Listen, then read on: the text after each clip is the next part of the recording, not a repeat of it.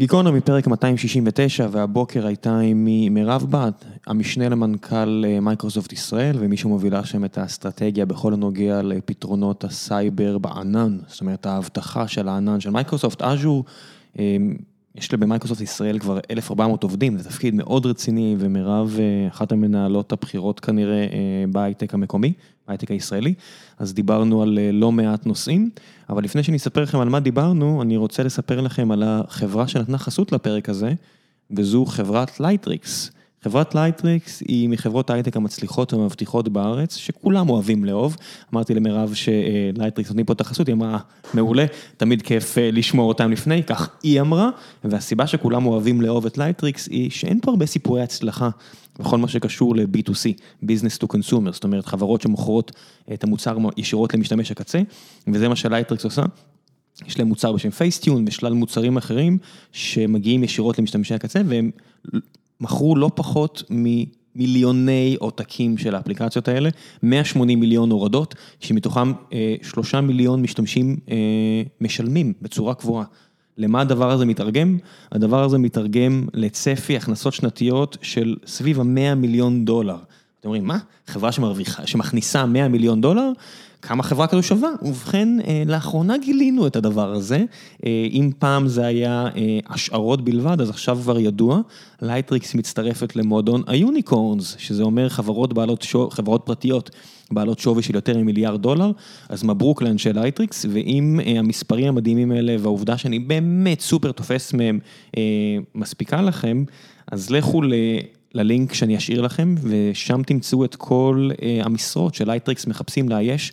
הם גייסו את הסכום המטורף שהם גייסו, יותר מ-100 מיליון דולר ופלוס ההכנסות שלהם, כדי שיוכלו לעמוד בפני אתגרים מאוד משמעותיים, ולגייס המון המון אנשים, הם מחפשים המון, עשרות תפקידים בפיתוח וב marketing, ואפילו יותר מ-100 תפקידים פתוחים שם, של מעצבים ואנשי product ומה שאתם לא רוצים, יש שם אתגרים טכנולוגיים מאוד משמעותיים, כי עיבוד תמונה, כל מי שמתעסק בתחום יודע, זה משהו שמאוד לא קל לעשות, ומרב דיברנו על איך למשוך עובדים, אז כשזה לייטריקס, זה לא בעיה גדולה, כי זה באמת חברה מפוארת, ואפילו על קושי כמו שינוע גיאוגרפי, כי המשרדים של לייטריקס נמצאים בירושלים, בקמפוס יפהפה וירוק, אז הם פתרו את זה באמצעות שאטלים שיוצאים מתל אביב, אז אם אתם באזור תל אביב ואתם מתבאסים על הנסיעה, יש פתרון גם לזה, ואם אתם באזור ירושלים אז בטח שתלכו לשם, ואם אתם באזור הדרום אז מעולה, אתם לא צריכים יותר לנסוע לתל אביב, לחברה מפוארת, יש לייטריקס, אז מכל בחינה אפשרית מאוד כיף לי להמליץ לכם ללכת לשם ולהסתכל, ומברוק מאוד מאוד גדול לחבר'ה על ההצלחה האדירה שלהם. אי אפשר לברוח מזה, באמת אחת מהחברות המפוארות שגדלו בחמש שנים האחרונות פה. ומהחסות הזו בחזרה לפרק של היום ולמירב, אז על מה דיברנו? דיברנו על האתגרים שעומדים בפני מייקרוסופט בפנייה לסטארט-אפים לעומת אנטרפרייזים, על איך למשוך talent, כי מייקרוסופט היא לא בדיוק החברה הכי מגניבה שיש, מה שהיה נכון לפני שלוש שנים ולאחרונה משתנה.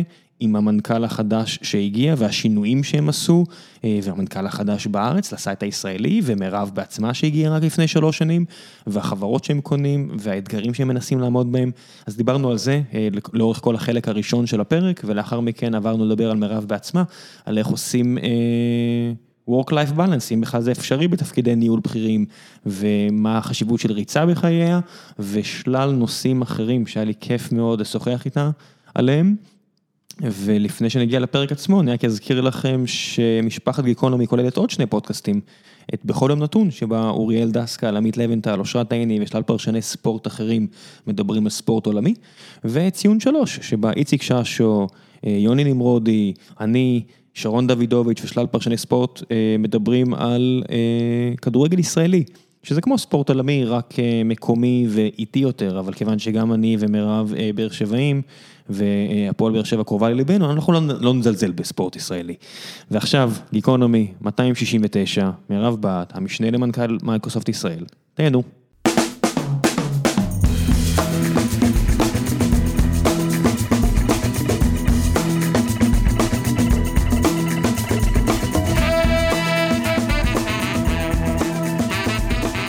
גיקונומי פרק 269, והבוקר נמצאת עימי מירב בהט, מה העניינים? בוקר טוב, מצוין. פעם ראשונה שאת עושה פודקאסט, לכבוד הוא לי. לגמרי. אני חושב שבטייטל החדש שלך זה, זה כאילו אה, חלק מהעבודה, לא? האמת שכן, אני קצת נמנעת, אבל אה, אנחנו חייבים לעשות את זה גם. מה זה קצת נמנעת? אז אל תהיי אקזקיוטיב, לא, לא, אני בטוח שמישהו אמר לך את זה, לא? אה, כן, לא, זה חלק מהתפקיד, וכן, לומדים לעשות את זה, ולעמוד מול קהל, ו... עוזרים לכם? להתראיין. לא. באמת? מי יעזור לנו? אני יודע, אני זוכר ש... לפני איקס שנים הייתי בטקסס אינסטרומנטס והיה שם איזה בחור בשם ברי שהוא כזה דרום, את יודעת מזה? כן, לא, אני אוהבת להיות טבעית בהתנהלות שלי. מסבירים לך איך לדבר וכאלה? לא, לא שמעמידים אותי, מעצבים אותי להצגה, לא, ממש, אני מאוד מאוד ניטרלית וטבעית. כל פעם שאני מגיע לכנסים של ה... אם יוצא לי כבר עכשיו הרבה פחות, של התאגידי על, את רואה אותם לפני עושים חזרות, ואז זה כל כך בובתי ומלאכותי. כן, לפעמים אתה רואה, אני אני ממש מעדיפה את הגישה הטבעית ולבוא כמו ש, כמו שאתה, גם אם זה על במה, גם אם זה פה בפודקאסט, פשוט להיות מי שאני, עובר הכי אותנטי. ואני מניח שאת עדיין עושה חזרות, אם את צריכה לעמוד על במה. כן, תמיד עושים חזרות לראות שהמיקרופון עובד ושאתה מתנהל טוב בחלל ושאתה מדבר למקומות הנכונים, אבל יש עניין של ללמוד את הטקסט בעל פה ולצאת מאוד מאוד אוטומטי, מול פשוט לבוא ולדבר מהלב ולהיות אותנטי. אני חושבת שזה עובר יותר טוב את הקהל. ראית את עצמך פעם? כאילו עושה את הדברים? לא, ראית למשל הקלטה של עצמך מדברת על במה ואז אמרת מה הייתי יכולה לעשות אחרת וכו'? זה קשה לראות את עצמך על במה. בגלל זה אני שואל, זה ממש קשה. כן, אני ראיתי, היו לי קצת, היו לי רעיונות בערוץ 2, אז כן, צפיתי, והייתה לי המון ביקורת על עצמי, אז...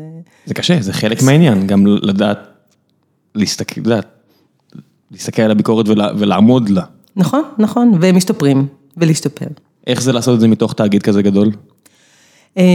מייקרוסופט זה שם, זה שם מאוד מאוד גדול וזה שם שהולך ומתעצם, אז זה באמת מייצר הרבה הזדמנויות, אנחנו יותר חוסמים הזדמנויות של לדבר במקומות מאשר, מאשר מאשרים כל דבר, גם בגלל שיש לנו את ה-day job שלנו, שזה באמת תפקידים עסקיים, להוביל קבוצות פיתוח, להוביל products לשוק, אז צריך למנן את זה, אבל כן, יש הרבה הזדמנויות ואנחנו בוחרים את הטובות, אני חושבת שזאת אחת הטובות.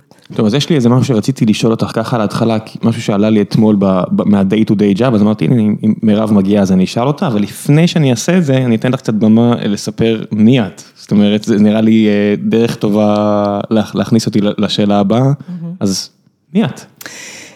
אז אני אספר קצת על התפקיד שלי, והתפקיד שלי לא מגדיר את כל מי שאני, אז אני משנה למנכ"ל של מרכז הפיתוח במייקרוסופט בישראל, שזה תפקיד שהוא בערך 20-30 אחוז מהזמן שלי, בשאר הזמן שלי, תפקיד ה-day job שלי, אני מנהלת את קבוצת האסטרטגיה, שהיא אסטרטגיה של קבוצת ה-security לענן, CNAI security. ומתוך זה אנחנו בעצם מנסים להגדיל את הביזנס שלנו, להגיע ללקוחות, להבין מה הדברים הבאים שצריכים להתמקד בהם, לאבטח את הענן, לבנות מוצרים טובים. אז רגע, לקוחות, לאבטח ענן, אנחנו מדברים פה רק על חברות שמשתמשות באז'ור או באופן כללי? יש לנו הרבה מוצרים שהם באופן כללי, זה תלוי באיזה חבילה הם נמצאים, M365 זו חבילה שהיא הולכת ל enterprise, היא לא בהכרח מחויבת שימוש באז'ור, ויש לנו גם מוצרים שמגנים יותר על אז'ור כענן, כדי באמת להפוך אותו לענן המאובטח ביותר, והוא ענן שמאוד פונה, מטרגט את ה enterprise market, וללקוחות כאלה מאוד חשוב security והגנה על דאטה של הלקוחות שלהם, אז שם יש לנו הרבה עבודה שהיא בסיסית ותשתיתית. מה שנייה חלוקה, את יודעת שמקימים, לא יודע מה, סטארט-אפ מסוג מסוים, אז מאוד הגיוני שתלך על AWS, ואם אתה סטארט-אפ מסוג אחר, זה נהיה הגיוני שתלך על GCP, ואז'ור נשאר כזה בצד, ויש כאילו תחושה שהוא קטן יותר, אבל כשאתה מסתכל על מי תפס איזה פלח מהשוק, מייקרוסופט מקום שני, זאת אומרת, עם כל הרעש שגוגל עושה, הם בקושי שלישי רביעי. לגמרי, מייקרוסופט נכנסה הרבה אחרי AWS לשוק הזה. AWS המציאו את המשחק. המציאו את המשחק, היא נכנסה אחרי, אבל היא צומחת בקצב, זה ענן שצומח הכי מהר, הוא השני בגודלו בעולם, והוא באמת פונה יותר, אני חושבת ל enterprise, הוא enterprise ready, הוא נותן הרבה פתרונות שהם גם hybrid, הוא ענן שהוא היברידי, שהוא בעצם מאפשר לחברות שיש להם הרבה assets בתוך ה on-prem, להגן גם עליהם ולתת שירותים גם עליהם. on-prem למי שלא מכיר. זה שירותים בתוך הסרברים, בתוך ה data center. כן, אם אתה מרים בנק למשל, אז אתה לא יכול לשים הכל בענן, גם רגולטורית, גם בגלל שזה לא תמיד הבחירה הנכונה, להפך אפילו הייתי אומר שזו הבחירה הלא נכונה הרבה פעמים. גם זה משתנה, אנחנו עובדים הרבה בנקים, כל הנושא של ה... כן, Capital One אני יודע ש... המון המון בנקים, שעכשיו גם ב-UK, שבעצם אנחנו עוזרים דרך ה security product שלנו להעביר אותם בצורה מאובטחת לענן, שם יש את הנושא של PII data, של security של הדאטה של הלקוחות. ואנחנו עושים הכל בשביל לעזור להם, להעביר workloads לענן, הענן הוא בטוח יותר מאשר on-prem. זה מעניין, בדיוק שמעתי בסוף שבוע איזה ראיון עם מי שהיה הדירקטור של ה-CIA והיועץ הפרטי של נשיאי ארצות הברית, מספר מהם, והוא אמר שאת המסמכים הכי בעייתיים שלהם, זה לא רק שזה לא על ענן או על שרת כלשהו on-prem, זה בדף, בכספת. כן. הוא אמר, אנחנו יודעים מה גודל האיומים, אנחנו יודעים מה היכולות של מדינות. בניגוד לצד הפלילי של סייבר, אצלנו זה בכספת, בדף, בכספת סגורה, וזה, את יודעת, זה realization כזה של, אם הוא אומר את זה, מה הטעם של ארגונים קטנים יותר, אבל, את יודעת, אני מניח מתמודד עם איומים שגם בכירים במייקרוסופט יגידו, כן, זה, על זה אנחנו לא נגן. מה שאני כן רואה זה מגמת שינוי מאוד גדולה, מהרגע שהצטרפתי למייקרוסופט, שזה לפני קצת יותר משלוש שנים, ששם הייתה שאלה של באמת איזה דאטה להעביר לענן ואיזה לא, באמת הרבה דיבייטים בנושא הזה, היום יש תחושה שהענן הוא דווקא יותר מאובטח, ואני אתן לך גם אפילו איזושהי אנלוגיה, שאתה משווה כספת שיש לך בבית. מול כספת שיש לך בבנק, מה יותר מובטח? כנראה שהכספת בבנק, נכון? אז זה נכון לשים את ה... אני סומכת רק על עצמי, אני אשים את הדברים בכספת של עצמי. תלוי מי אני. תלוי מי אני ומה יש לי בכספת. יכול להיות, אבל בוא, אבל בוא נראה מה יש לנו, באיזה הגנה יש לנו על הכספות. ומי רוצה לקחת את מה שיש לי בכספת? הכל נכון, אני רק אומרת שבגדול, ל-majority of things, כן. כשאני מסתכלת על כספת בבנק, והבנק הוא מאובטח, ויש לו אנשי security בפנים ובחוץ, ויש המון הגנות על הכספת, ואת הביטחונות הכי גבוהים, ובבית יש איזושהי כספת, שאני יכולה לצאת מהבית, ומישהו יכול לפרוץ ולקחת אותה יחד עם ה... עם מה שאני מנסה לשמור בפנים, אז כן, יש, יש, ההבדל הוא אני חושבת בכמה אנחנו משקיעים בעולמות של אג'ור בהגנה, יש לנו 3,500 אנשים שרק מגנים על Azure, red teams, green teams, כאלה שבעצם, red teams, אנשים שבעצם מנסים כל הזמן לתקוף את, ה, את, ה, את, ה, את המערכות של אג'ור ובאמת לראות שהם אויבים מבית. אויבים מבית, יש לנו המון מוצרים שמגנים על אג'ור ויש לנו המון שותפים שעוזרים להגן על אג'ור, אז לא, אין ספק שברמה הזאת אתם מתמודדים על חוזים עם הפנטגון, זה לא שאתם משחקים על, בואו תשמרו על סטארט-אפים שגייסו עכשיו round A ושלא יהיה להם איזה חדירה לפרטיות. וזה מעניין, אז זאת אומרת, מבחינת המוניטין של מייקרוסופט, בכל הנוגע לארגונים, זה לא בעיה. ועכשיו אני נכנס נגיד לישראל, אז יש לכם אפילו את ה-added value שהרבה אנשים פה גדלו בתעשייה, תעשיית הייטק המקומית, גדלו ביחידות צבאיות בצבא, ושם dotnet וכל הדבר הזה של מייקרוסופט הוא מאוד נפוץ.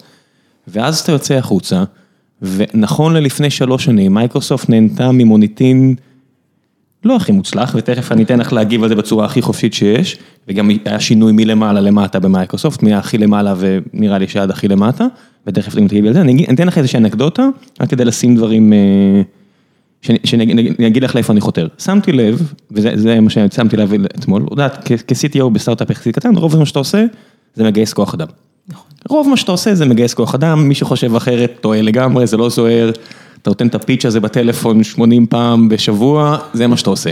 לגמרי, כולנו מגייסים אנשים כל הזמן. נכון, ושעכשיו עברנו את איזשהו threshold מבחינת תקציב והכנסות והכל, כבר יש לי יכולת לפנות לאנשים ב-level מסוים, יחסית גבוה, והנה מה ששמתי לב.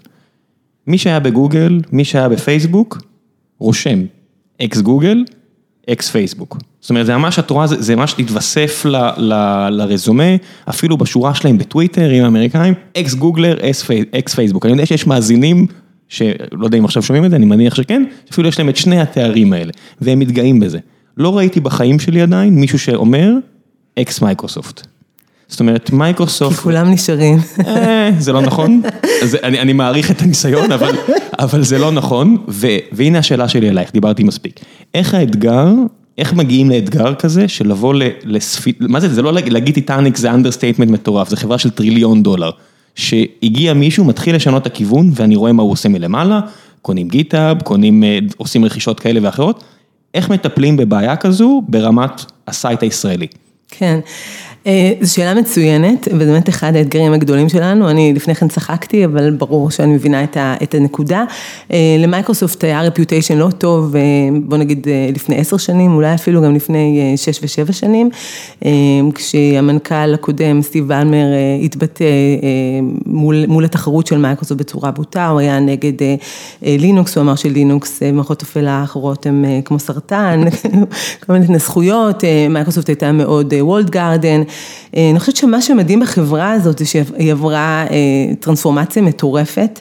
אני חושבת שזה אחד הדברים הכי מרתקים שנתקלתי בהם, אני חושבת, בקריירה שלי, והיא לא מאוד קצרה. אה, זה איך שינוי כזה מטורף יכול לקרות בגלל מנכ"ל שבא עם values מבפנים, שבעקבות ה-values, בעקבות, הקלצ'ר שהוא בנה, הוא שינה חברה שהיא, כמו שאתה אומר, היא... היא ספינה ענקית, כן, זה קשה להזיז אותה, היא החברה הכי גדולה בעולם, לפי הערכת שווי. כן, היא לא הייתה כשהוא התמנה לפני חמש שנים, אבל בהחלט, לא. בהחלט.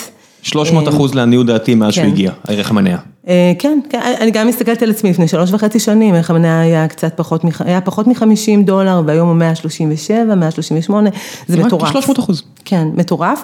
אה, אז את השינוי הזה הוא באמת עשה כשינוי מבפנים, כשינוי תרבותי. אה, הוא כתב ספר שנקרא Hit Refresh, שבעצם מייצג, מתאר את הפעילות שהוא עשה. בעיקרון, השינוי התרבותי מדבר על להיות חברה ש-we know it all, לחברה ש-we want to learn it all, והרעיון הוא באמת כל הזמן הוא שיתף במה הוא למד. ומה אנחנו לומדים ואיך אנחנו לומדים מהלקוחות שלנו ואיך אנחנו מקשיבים, כי אנחנו לא יודעים את הכל. אה, אז זאת באמת, זה איזשהו שינוי מאוד מאוד גדול, הוא גם אה, בהתייחסות שלו היום ללקוחות, זה התייחסות של partnership, יש איזשהו ביטחון אצל לקוחות של מייקרוסופט, שמייקרוסופט לא פתאום תיכנס לדומיינים שלה ותתחרה בהם, אז ה trust הזה הוא מאוד מאוד גדול. יש את הנושא של ה trust אה, של ה data, הנושאים של privacy, שמקדשים אותם, מייקרוסופט התחילה לדבר על הנושאים האלה עוד לפני שהם הפכו להיות פופולריים. זה בדיוק לפגוע בבטן הרכה של שתי החברות שציינתי לפני כן. אה, יש בזה משהו, למרות שאני חושבת שזה בא באמת מתוך בניית vision עמוק, של אנחנו רוצים, אה, אה, אפילו סאטיה אומר את זה, אנחנו לא רוצים להיות החברה הכי מגניבה, אנחנו רוצים לעזור לכל הלקוחות שלנו להיות חברות מגניבות. זאת אומרת, העניין הזה של לבנות תשתיות שעוזרות לפשט את כתיבת הקוד ועוזרות לבנות ענן עם compute, הענן הכי גדול בעולם או המחשב הכי גדול בעולם, הדברים האלה בעצם המטרה שלהם היא לבוא ולהיות חלק מה ecosystem ולעבוד יחד עם השותפים ועם, ה, אה, ועם הלקוחות, וזה מדהים. דרך אגב, אני רק חזרתי עכשיו מהכנס אה, לקוחות, וש... אה, כנס שותפים ו... ועובדים של מייקרוסופט, פעם הם היו שני כנסים נפרדים, סאטיה החליט לשתף אותם, כי הוא אומר, השותפים שלנו והעובדים שלנו הם אותו דבר, ובסוף עומד ומדבר על ה vision וה strategy שלו מול השותפים בצורה הכי ברורה והכי פתוחה. זה משהו, התרבות הזאת של לשתף, של לעבוד ביחד היא מדהימה. אבל השינוי הגדול שהוא עשה, אני חושבת, המוצרי, הוא בעצם, אה, אם, אם כולנו זוכרים את Windows, את האובססיה של מייקרוסופט על Windows, Windows הייתה החטיבה הכי אה, חשובה בחברה, היום שאתה מסתכל, אז אה, מייקרוסופט הפכה להיות חברת ה SaaS הכי גדולה, יש לנו את...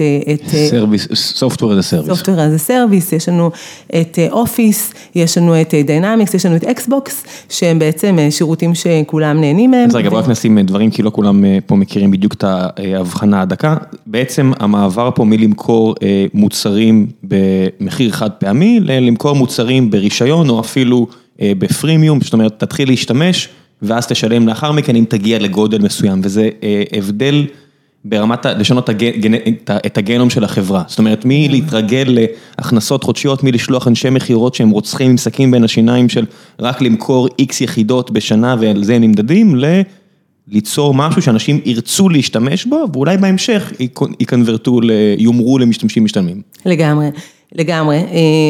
במקום למכור לך מוצרים שאולי לא תשתמש בהם, אלא אתה משתמש ואתה משלם לפי כמה שאתה צורך. ובמקביל, היא פיתחה את טכנולוגיית הענן שלה, ששוב, הענן שגדל בקצב הכי מהר, הכי מהיר, וזה בעצם כל הנושא הזה של Infrastructure Compute, לתת את הגישה הזאת בעצם ללקוחות שלה. זה שינוי עצום, היום Windows היא אפילו לא חטיבה במייקרוסופט, זה פשוט שינוי מטורף שמייקרוסופט עשתה ושסטיה נדלה בעצם התחיל אותו והמשיך אותו, ואני חושבת ששינוי תרבותי מבפנים, זה, זה הסיפור של הטרנספורמציה המטורפת הזאת של מייקרוסופט. ואיך מחצינים את זה אחוז? זאת אומרת, בסופו של דבר, יושבים לך חבר'ה שצריכים לפנות אליהם בשני כיוונים. דבר ראשון, כי את רוצה אותה כמפתחת, אז היא צריכה לרצות להגיע אלייך. ודבר שני, את רוצה שהיא תבחר בכלים שלך, כי יש איזשהו משהו נוסף. עכשיו, אם אתה משחק את המשחק הזה מספיק שנים, אתה יכול, אפשר להגיד בכיף, לשלושת העננים הגדולים, יש Kubernetes. לשלושת העננים הגדולים יש אמצעי אבטחה, לשלושת העננים הגדולים יש את זה ואת זה ואת זה ואת זה, ובסופו של דבר אתה יכול לבנות הכל עם הכל. זה איזושהי אקסיומה, אנשים רבים על שפות תכנות, אני לפעמים מחריג את עצמי מהדברים האלה כי כבר נמאס לי, אבל בסופו של דבר אפשר לבנות הכל עם הכל. חלק טיפה יותר נוח, חלק טיפה פחות נוח, ידה ידה ידה. איך מנצחים את המשחק הזה, שההבדלים בסופו של דבר הם כאלה קטנים ואתה לא יכול ליצור דיפרנציאציה אמיתית. זאת אומרת, אני רואה מה גוגל עושים, הם משחקים משחק מיתוגי מאוד מאוד מסוים, AWS בגלל שיש להם את הפור ההתחלתי שהם ה-incumbent player שצריך לנצח, מה מייקרוסופט עושה? אני חושבת שמייקרוסופט באמת עושה מהלכים כמו GitHub. לפנות שוב לקהילות המפתחים open source, מייקרוסופט התחילה כחברת תוכנה וחברה שבונה כלים למתכנתים, C-Sharp וכולי, והיא חוזרת לעולם הזה. מצד שני היא גם מנגישה, יש את כל הנושא של הנגשה של AI, artificial intelligence, מה שנקרא דמוקרטיזציה של AI, לפשט אותו ולהנגיש אותו להמון המון מפתחים, שיוכלו להשתמש בטכנולוגיות שאנשים פיתחו במשך שנים בתוך מייקרוסופט, ופשוט להשתמש בצורה קלה ולקדם את החברות שלהם ולקדם את העולם. זאת הגישה, הגישה היא לעבוד עם הלקוחות, לייצר להם, לפשט להם ולהנגיש להם כלים, ובעצם לעזור להם להצליח יותר. זו פשוט התפיסה של מייקרוסופט. יכול להיות שה-DNA אבל עדיין הוא מאוד org, זאת אומרת, תסתכלי, מייקרוסופט, אחד הדברים שרוב המפתחים, מפתחי המכנס קצר, סנדל וטישרט מכירים היום, זה VS Code. ה-IDE, הסביבת פיתוח, שצוברת תאוצה בקצב הכי מהיר, חינמית לגמרי, הכי אנטי מייקרוסופט, זאת אומרת, יש לי מפתחים, שלא מוכנים אפילו, שאני אפילו, מישהו יציע להם .NET, הם אפילו יפסלו את הבן אדם, את הקורות חיים שלו, לא שזה יקרה, אבל הם ברמה הזו, אבל יגנו בחירוף נפש על VS Code, אפליקציה שפיתחו החבר'ה של מייקרוסופט, שכתובה ב TypeScript, שזה טכנולוגיית JavaScript שיצאה ממייקרוסופט, ואני אומר, את הדברים האלה מייקרוסופט לא מחצינה. זאת אומרת, הם מדברים על organization, אבל זה כאילו הם מוותרים על האחרים, למרות שהם עושים את הדברים הנכונים. או שאני מפספס פה משהו. אני חושבת שזה עם הזמן, תראו, שינוי כזה לוקח זמן להחצין אותו, אני חושבת שהשינוי הזה דווקא לעולמות של המפתחים ושל הקהילות ושל לעבוד יותר עם האקוסיסטם, זה משהו שהולך ונהיה יותר ויותר עצום. יש דווקא ויתור על המהות של ה organization של מייקרוסופט ודווקא יותר עבודה עם הקהילה. גם דרך אגב בישראל, אני הייתי שמחה ככה לקחת גם את הנושא קצת לישראל. אחרי זה, אני אשמח. כן, אני חושבת שבישראל... אנחנו מספיק חשובים, את יודעת. אנחנו הכי חשובים. לא, אנחנו לא הכי חשובים, אנחנו מספיק חשובים כדי שבאמת יהיה לך אינטרס כן. להסתכל על ישראל. ישראל היא מאוד מאוד מאוד חשובה, היא מאוד חשובה גם בשביל מייקרוסופט, שאני מסתכלת על כמה Global Development Centers יש למייקרוסופט, מחוץ לארה"ב זה שלושה, אחד מהם זה ישראל, שני זה הודו, השלישי זה סין. מן הסתם, מה שאנחנו מביאים פה זה לא כוח עבודה זול, מה שאנחנו מביאים פה זה חדשנות, זה חיבור ל startup nation, לקהילת הסטארט-אפ הכי גדולה בעולם, מבחינת החדשנות והמהירות התפתחות שלה, זה מאוד אטרקטיבי למייקרוסופט, ומייקרוסופט היא חלק, היא פשוט חלק מהקהילה, דרך אגב גם מהקהילה של האקוסיסטם הטכנולוגיה וגם בהחלט גם מהקהילה החברתית שנדבר עליה אחר כך, אבל השאלה הקודמת שהייתה לך על איך אנחנו משדרים את זה בישראל, את הנושא הזה של השינוי ואיך אנחנו באמת גורמים לטאלנט לבוא אלינו, אז אני חושבת שהנקודות שאנחנו מדגישים זה קודם כל את הנושא של במרכז הפיתוח שלנו זה מרכז חדשנות, זה מרכז שאנשים יכולים לבוא ובעצם לבוא ולפתח דברים שהם בפאשן שלהם. למשל, בתחומים של healthcare, לקחת, לפתח, יש לנו מישהי בשם הדס ביטרן שרצתה להקים סטארט-אפ בתחום הזה, אמרו לה בואי תבני פה את את הסטארט-אפ שלך. מה, במסגרת של אקסלרטור כזה? במסגרת אפילו לא של אקסלרטור, בתוך החברה, אינקובציות. זאת אומרת, עובדת, עובדת מייקרוסופט. עובדת מייקרוסופט, במקום לצאת, במקום להתפטר, ו healthcare זה נושא עם המון רגולציה וקשה להקים סטארט-אפ, בואי תקימי את הסטארט-אפ שלך פה, והיא קיבלה אנשים, ויש לה מוצרים מדהימים, מוצרים אה, ממוצרים של health bot אה, כזה שעוזר ל, אה, בעצם לחולים, דמר לקבל איזושהי אנליזה לגבי המצב שלהם, הם צריכים ללכת למיון, או צריכים ללכת לרופא, וישר גם עוזר להם לקבוע את התורים האלה, וכמה הנושא שלהם חמור או לא, דרך בעצם איזשהו, איזשהו המון המון דאטה שהיא אספה מרופאים מבתי חולים וכולי, אז זה, זה, זה מוצר אחד שעובד היום כבר בבתי חולים בעולם. איך מפנים את הדרך בתוך מייקרוסופט? זאת אומרת, עם כמה שתאגיד רוצה להיות צעיר, חדש ובועט, הוא עדיין תאגיד ויש המון שכבות של ניהול בינה לבין היכולת לקבל החלטה הרבה פעמים. נכון. זה עובדה. נכון, נכון. איך עוזרים להם דבר כזה? לה כ... את יודעת... דולר, אה, לא משנה מי. כן, אז אני חושבת שמה שקורה אצלנו במרכז הפיתוח, שזה באמת גם איזשהו test bed כזה של חדשנות גם בשביל מייקרוסופט, אה, אנחנו, 40 אחוז מהעובדים אצלנו הגיעו דרך acquisition, זה אנשים שהגיעו מסטארט-אפים, גם אני דרך אגב הרקע שלי זה... המנכ"ל. המנכ"ל, אוקיי, אה, המנכ"ל והרבה אנשים אחרים, יש באמת 40 אחוז מהעובדים הגיעו מסטארט-אפים, דרך אגב גם אני כל הרקע שלי זה סטארט-אפים.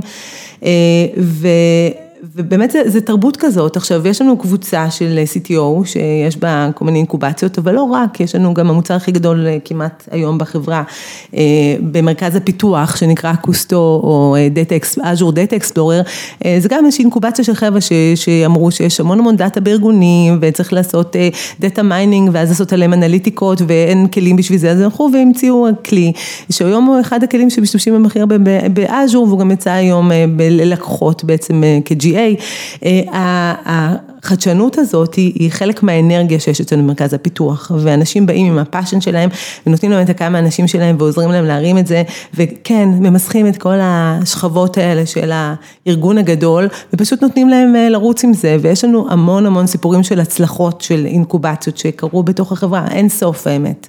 ואיך שומרים על ה-DNA בכל זאת של מה שהביא את מייקרוסופט להיות טריליון דולר, שזה הלקוחות הענקיים שמשתמשים במוצרים שלו, זאת אומרת, אם אתה עכשיו מפוצץ את החברה בסטארט-אפיסטים צעירים ובועטים, סט ערכים מסוים, איך עדיין שומרים על העיניים על הכדור אה, ודואגים לעשות מה שצריך כדי עדיין למכור לתאגידים? זאת אומרת, איך הם משחקים, איך עושים את האיזון הזה בין א' לב'. האמת שזה מדהים, כי אם אני מסתכלת על הסטארט-אפים שאצלנו במרכז הפיתוח, למשל Adallom, Aorato, Secure Islands. אה, שזה שלוש חברות סייבר. כן, סייבר, בקבוצה, בקבוצה שלנו, אה, ולא רק, אה, יש, יש באמת סיפורים, שבע, שבע חברות שנרכשו רק בארבע שנים או בחמש שנים האחרונות.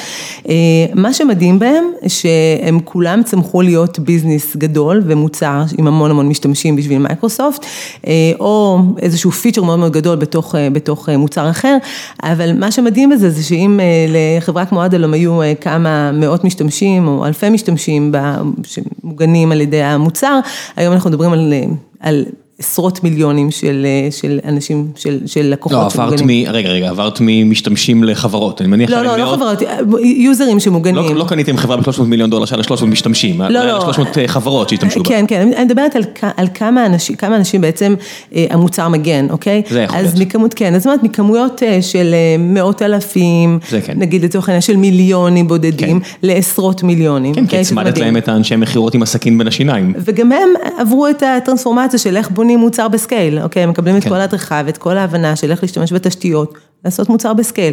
זה לא הסיפור היחיד, היום בעצם כל אינקובציה, גם שצמחה במרכז הפיתוח או אה, מוצרים, חברות שנרכשו, אה, הם מגיעים באמת לעשרות מיליונים יוזרים שמשתמשים או מוגנים על ידי המוצרים שלהם. ויש לכם איזושהי מחשבה, אה, אני מסתכל על ישראל, אז באמת cyber security מאוד הגיוני, שיהיה בגלל הצבא, בגלל ה-ecosystem החזק שנוצר פה, בגלל ה-VCs שמחפשים להשקיע.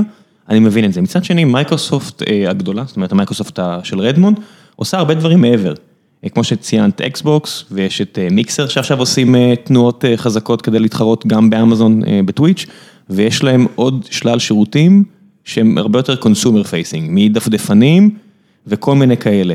יש לכם איזושהי מחשבה גם להתפשט לתחומים כאלה בארץ, או שאתם מאמינים שהתמקדות ורטיקלית היא עדיפה? אז קודם כל, יש לנו קבוצת Xbox בארץ, אנחנו משתדלים כן לפתוח דברים מעניינים גם בישראל. מה זאת אומרת מעניינים, כאילו, האלטרנטיבה לא מעניינת. לא, האלטרנטיבה מאוד מעניינת, אותי אישית מאוד. אני בטוח, כי זה מה שבחרת לעשות. כן, אני מאוד מאוד מעניין, אני חושבת שהנושא של סייבר בישראל הוא סופר מרתק, ומה שיש במרכז הפיתוח להציע לעובדים בתחום הזה, זה באמת, אה, זה, זה, זה החדשנות, כאילו ממש של, אה, של החדשנות. אה, אבל כן, יש לנו גם את קבוצת ה-Healthcare, שיש לה מספר מוצרים, ויש לנו קבוצת Education, ויש לנו Xbox, ואנחנו פותחים גם קבוצה של חומרה, וכן, אנחנו מאוד מאוד משתדלים שיהיו הרבה דברים שאולי ירתקו אנשים מסוגים שונים, קבוצות AI, BI וכולי, זאת אומרת שיהיה מקום באמת לאנשים לבוא ולייצר את הפאשן שלהם. עכשיו, יש גם הרבה דברים שצומחים מלמטה, כמו שרק תיארת. שאמרתי קודם, זה באמת אה, אנשים שרוצים להקים אה, אה, מוצרים בתחומים מסוימים, וכן, זורמים איתם לשם. אני חייבת להגיד שמגיעים אלינו ביקור, בעצם בכירים, EVP level, כאילו, כאלה שמדווחים לסטיה, רק בשנה האחרונה. מה זה EVP? EVP זה Executive VP, הם בעצם בהנהלה. מה שנקרא Senior Vice President במקומות אחרים, SVP כאילו? לא, זה SVP זה הדרגה מתחת, EVP זה Executive VP. טוב, זה מה שדיברתי על דרגות היררכיה. צריך כן להכיר. אין כל כך הרבה היררכיות דרך אגב, המנהל שלי הוא CVP, אז זה כבר, הוא ה-VP, זה כמו SVP לצורך העניין. ה-C זה מחליף את ה-VP, מעליו יש EVP, מעליו יש את סאטיה, אז לא באמת המון המון היררכיות, אבל כשמגיע מישהו כמו EVP שמנהל business, יש, אין הרבה product EVPs בחברה, וכשמגיעים לארץ הם נורא נורא נורא מתרגשים ממה ש... מה-culture ומה-talent שיש בישראל, ומה שהם רואים במרכז הפיתוח, ותמיד זה בא אחר כך בעוד המון המון headcount שהם רוצים לפתוח פה עוד קבוצות ולהגדיל את הקבוצות הקיימות שלהם, והמון המון passion לעשות עוד, וזה מדהים, אז אנחנו חלק מאוד מאוד גדול מכל המכונה הזאת של מייקרוסופט. את מרגישה שאת יכולה להעלות רעיונות למעלה? זאת אומרת, יש תמיד אחד השותפים שלי פה בחברה, גילר, שאז הוא תמיד, הסיפורים שלו על פייסבוק שתמיד הכי הרשימו אותי, זה היכולת שלו, שהוא עבד שם, להגיע עד למרק צוקרברג ולהציע לו רעיון, ומרק, גם אם אין לו המון זמן, יחשוב על זה וייתן תשובה, זאת אומרת, זה הוא נתן את התשובה. בחברה כמו מייקרוסופט, את מרגישה שיש לך את היכולת, אז מן הסתם לא המנכ"ל אולי, אבל נגיד אחד מתחתיו? כן, יש לנו גישה לסקוט גאתרי, שהוא המנהל של ה- Cloud and AI, מגיע לארץ, יש פה סטארט-אפים שפוגשים אותו, מאוד מאוד נגיש. כן, יש רעיונות. זה שינוי נורא גדול ממייקרוסופט, את אומרת את זה כאילו, זה תמיד היה ככה, אבל מייקרוסופט פעם מאוד לא הייתה ככה. נכון, היא הייתה חברה צנטרליסטית והיא לומדת ללמוד, היא הפכה להיות חברה לומדת. תראו, סאטיה כשהוא קיבל את התפקיד, הוא פיתח, הוא פתח בלוג, שכל יום הוא כתב שם מה הוא למד בחדש היום, פשוט לשנות את התרבות. איפה זה מפורסם? האמת, אני לא יודעת. סתם בלוג כאילו? בלוג, בלוג של סאטיה, אני חושבת שכנראה בבלוגים של מייקרוסופט, אבל זה, זה, זה הסיפור, ו, ובאופן עקרוני גם אני מכירה מה, מה, שוב, ה-EVP שהגיעו לישראל, הגיע רג'ש לפני בערך חודש, והוא סיפר לי שהישיבות הנהלה שלהם, הם לא ישיבות הנהלה שמדברים על מספרים ויעדים ומדדים ומוצרים, אלא הם כל הזמן מנסים לראות מה הם לומדים ביחד, אז הם... מגיע לקוח, הם לומדים ביחד מהלקוח, מגיע סטארט-אפ שהם רכשו, לומדים ביחד מהסטארט-אפ שהם רכשו, זאת אומרת, התהליך הוא תהליך של למידה, הוא בכלל לא תהליך של ניהול, וזה מדהים. אני חושב שיש פה גם ערך ל... ל... לזהות של המנכ"ל, זאת אומרת, בסופו של דבר, זה כבר לא חברה רק של גברים לבנים. כן, diversity. זאת אומרת, זה משהו שעובר בכל, בכל ה-Valley, ומעבר למשטר ה-politically correct של diversity וכל מיני כאלה שאין מה לעשות, זה משחק שצריך לשחק אותו, ואני אומר את זה בצורה צינית, אלא כי זה חשוב. אבל בשורה התחתונה, ה-Valley עבר ממקום של גברים לבנים, למקום שיש כבר יותר נשים, זאת אומרת, מי שניהלה את הענן של גוגל הייתה אישה, עד לאחרונה, אבל, כבר שנה, אבל אה, במייקרוסופט, מלמעלה למטה יש שינוי שגם הוא לא היה לפני 10 ו-15 שנה. איך את מרגישה את זה, זאת אומרת? אני חושבת שזה שינוי מדהים, אני חושבת שכשמדברים על diversity and inclusion, שזה המונח האקדמי של, של התעשייה, בעברית זה נקרא גיוון והכלה, זה אחד הערכים הכי משמעותיים של מייקרוסופט, ולחלוטין גם בישראל, זה דורש באמת גם לדאוג לזה שקהלים שונים יוצגו בחברה ב-levels השונים בהיררכיה הניהולית, ושכן, לפנות לנשים וכמה שיותר להעסיק נשים בתפקידים. בתפקידים בכירים ובכלל שיהיו יותר נשים בתוך הארגון. אנחנו פונים בארץ גם לקהילה הערבית, אנחנו פתחנו את המשרדים בנצרת רק בשביל זה. דרך אגב, ברגע שפתחנו את המשרדים בנצרת והתחלנו בעצם, הבענו רצון לגייס עובדים ערבים לתוך מייקרוסופט, אז כמות העובדים הערבים שלנו גם בהרצליה, תל אביב וכולי, גדלה פי שלוש, אוקיי? כי זה איזשהו statement. זה לא רק statement, זה באמת אנשים מביאים את חברים שלהם. אנשים מביאים את חברים שלהם, אנשים מבינים שטוב לעבוד, נוח להם לעבוד ולהיות מי שהם. אנחנו כמובן מאוד תומכים גם בנושא של קהילה גאה, ה-GLEAM זה משהו ש... מה זה אומר לתמוך בקהילה גאה כארגון סטארט-אפ בתל אביב? זאת אומרת, כאילו מה, עם כל הכבוד, אחד הערים הכי גאות בעולם, זה לא שאת נמצאת ב... את יודעת מה, אני עכשיו אשמע משהו ואל תגיבי, אני אגיד, את יכולה לעניין או לא לעניין, אבל אני אומר, בנצרת אני יכול להבין לגמרי, זאת אומרת, זה עיר מאוד מוסלמית, היא לא נוצרית כמו שאנשים חושבים, יש ערכים שאולי צריך לעבוד עליהם וכו' וכו' וכו', אבל מה זה אומר לעבוד על הקהילה הגאה בתל אביב? כן, אני חושבת שהרעיון הוא בעצם לאפשר, הנושא של גיוון והכלה הוא בעצם לפנות לכל, לאפשר להיות... שאתה מגיע לעבודה להיות מי שאתה, אוקיי? להיות נוח, שיהיה לך נוח עם מי שאתה והזהות שלך. עכשיו, יש לנו גם ארגון בחיפה וגם בהרצליה, זה לא הכל תל אביב, עברנו לתל אביב ממש רק לאחרונה, אבל זה ממש לא, זה ערכים של מייקרוסופט גלובלית, אל תשכח שלמייקרוסופט יש חברות בכל מיני מקומות, ולמייקרוסופט יש את המשאית של הגאווה, כמו דרך אגב הרבה חברות אחרות, למשל ב-Valley, שכן צועדות וכן מזדהות עם אוכלוסיות שהן חלשות או מוחלשות. אנחנו דרך אגב הובלנו, אם אתה זוכר רק לפני כמה חודשים, את הנושא של, של, של המחאה, של הפונדקאות, לא? של הפונדקאות, כן, על ידי זה שאמרנו שאנחנו נותנים 60 אלף שקל לכל עובד או עובדת. אוקיי, זה כבר משהו אמיתי. כן. של לא רק אמרתי, לא רק בוא נגיד הצהרתי, שחברה בסדר גודל כזה יכולה לקנות, לא יודע מה, משאית למצעד, נכון. פה כבר יש משהו שממש נוגע לחיים של העובדים, אז זה מעניין יותר. זה הכל מגיע משם, אני חושבת שכל המחאות שאנחנו לוקחים בהם חלק, גם דרך אגב מחאת הנשים, מחאה נגד אלימות של נשים, אלימות נגד נשים, סליחה, זה מחאות שאנחנו מאוד מאוד חשוב לנו כחברה להיות חלק מהחברה הישראלית, אוקיי? זאת אומרת, לא להיות בתוך הבועה הזאת של הסטארט-אפים או הבועה של ההייטק, אלא באמת חלק אמיתי, אינטגרלי מהחברה הישראלית, וגם בפעילויות של ההתנדבות של העובדים שלנו, גם באמת במרכזים שאנחנו פותחים בארץ, וגם בנושאים חברתיים שאנחנו די פעילים בהם, כל הדברים האלה מגיעים מלמטה, מגיעים מהעובדים שלנו, שיש להם passion ושחשוב להם, הנושאים האלה שהם בוערים בהם, ואז מתוך שם זה המצפן שלנו לקחת אותם בעצם. אתם נמדדים על זה? אנחנו, אנחנו לא נמדדים על כמה אנחנו חברתיים, זה קשה למדוד את זה. בטח שכן, אני יכול לעשות, אני יכול להציב KPI'ים של X פעילויות, את יודעת, בסופו של דבר, אם אני חושב כ-EVP, אני אומר, אחוז כזה או אחר של ערבים ישראלים, אחוז כזה או אחר של נשים בהנהלה. זה כן, זה כן, אבל זה פחות פעילות חברתית, זה ממש, אלה מדדים. אז כמות פעילויות התנדבותיות. כן, אלה המדדים האלה שכמה נשים יש בלבלים שונים וקהילות שונות, אם זה ערבים וכולי, אנחנו מודדים את עצמנו ואנחנו רוצים להשתפר ואנחנו משתפרים חד משמעית. לגבי פעילויות, מחאות ודברים מהסוג הזה, זה דברים שאתה לא מודד אותם, אלא הם באים באמת מתוך המצפן הפנימי של החברה, חברה שהיא גדולה, שקיבלה את אמון הציבור, שרוצה באמת להיות חלק מה, מהקהילה העולמית והישראלית.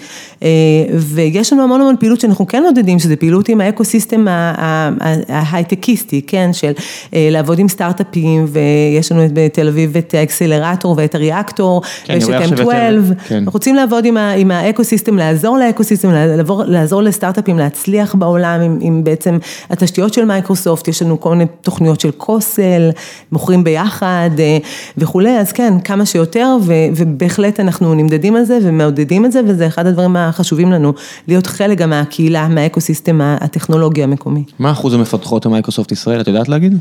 אני לא יכולה להגיד מספרים, אבל הוא בערך אחוז... לא יכולה, כי את לא יודעת או כי אסור? אני לא יכולה להגיד, אני גם לא יודעת במדויק, אבל אני כן יודעת שזה בערך הממוצע הארצי, אנחנו לא הרבה יותר טובים, אנחנו השתפרנו באחוזים. לא, לא, אנחנו השתפרנו מאוד. אז אתם מעל הממוצע, כי הממוצע... אנחנו מעל הממוצע. אוקיי, אז זה יותר טוב, כי אני, מה שנקרא, בתוך עמי אני חי, ואני חלק מהבעיה, זאת אומרת, גם אצלנו, האחוז נורא נמוך. יש הבדל בין סטארט-אפים לבין הממוצע הארצי, הממוצע הארצי הוא, הממוצע הארצי הוא העולמי, הם בעצם מתייחסים לכמה יש בוגרות של מדעי המחשב, ואז אתה רוצה לראות שאתה כמה שיותר קרוב ל... בעצם לבוגרים והבוגרות. כן, אבל כבר, את יודעת, הדבר הזה גם במייקרוסופט, ובטח בשתי החברות האחרות שציינתי, כבר מת, אני לא בטוח שזה כבר אינדיקציה, אני מסתכל על כמות האנשים החזקים בעולם הטכנולוגיה שהם לא בוגרי מדעי המחשב כן, של אוניברסיטה כזו או אחרת, אז זה כבר לא מדד מספיק טוב. זאת אומרת, יש מספיק נשים שלמדו לפתח בעצמן, ובטח שמספיק גברים, שזה כבר לא מדד טוב. אז אני אומר, עכשיו אובייקטיבית, איך מעלים את מספר הנשים כמפתחות, ומעבר לזה כמנהלות טכנולוגיות. כן, תראה, אנחנו משקיעים בזה באמת הרבה.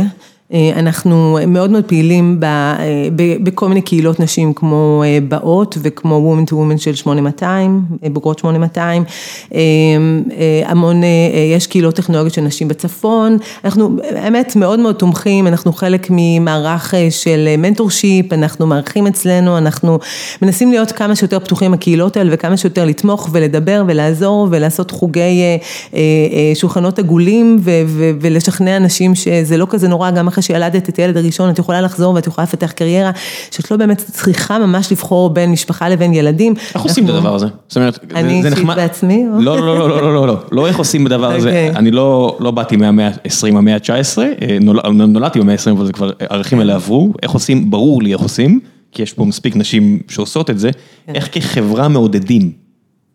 זאת אומרת, זה נחמד להגיד, אבל בסופו של דבר, לכל אישה או כל גבר הוא עולם ומלואו, ואיך... איך עושים את זה אקטיבית? יש כמובן את כל הנושא של מענקים וחופשות לידה יותר ארוכות וחופשות לידה לגבר. כן, שזה אחד הדברים הגדולים בקורפרט. זה אחד הדברים הגדולים, זה מאוד חשוב, כי זה גם מאפשר את השוויוניות הזאת לנשים של הגברים האלה, באמת גם לפתח קריירה. בסופו של דבר, נושא של שוויוניות והנושא הזה של הפתרון הזה של שוויוניות בין גברים ונשים בעולמות ההייטק, הם גם מתחילים מהחינוך ומתחילים מהמשפחות ומתחילים מהמסורות הישראליות והיהודיות שצריך, שיש פה הרבה עבודה, כן, זה לא משהו שהוא פתיר מחר וזה לא על ידי זכות כזאת או אחרת או על ידי שאנחנו נכשיר את המנהלים שלנו ובתהליכי הגיוס תהיה אישה ואנחנו באמת עושים כל מה שאפשר, יש המון המון פרקטיקות שלמדנו גם מהקורפורט אמריקה וגם למדנו מחברות אחרות ואנחנו משתדלים לעשות הכל בשביל שלא רק שאנשים שיגיעו לתוך מייקרוסופט, שגם ירצו להישאר שם וירצו להתפתח וירצו להתקדם ושיצליחו לעשות את כל זה.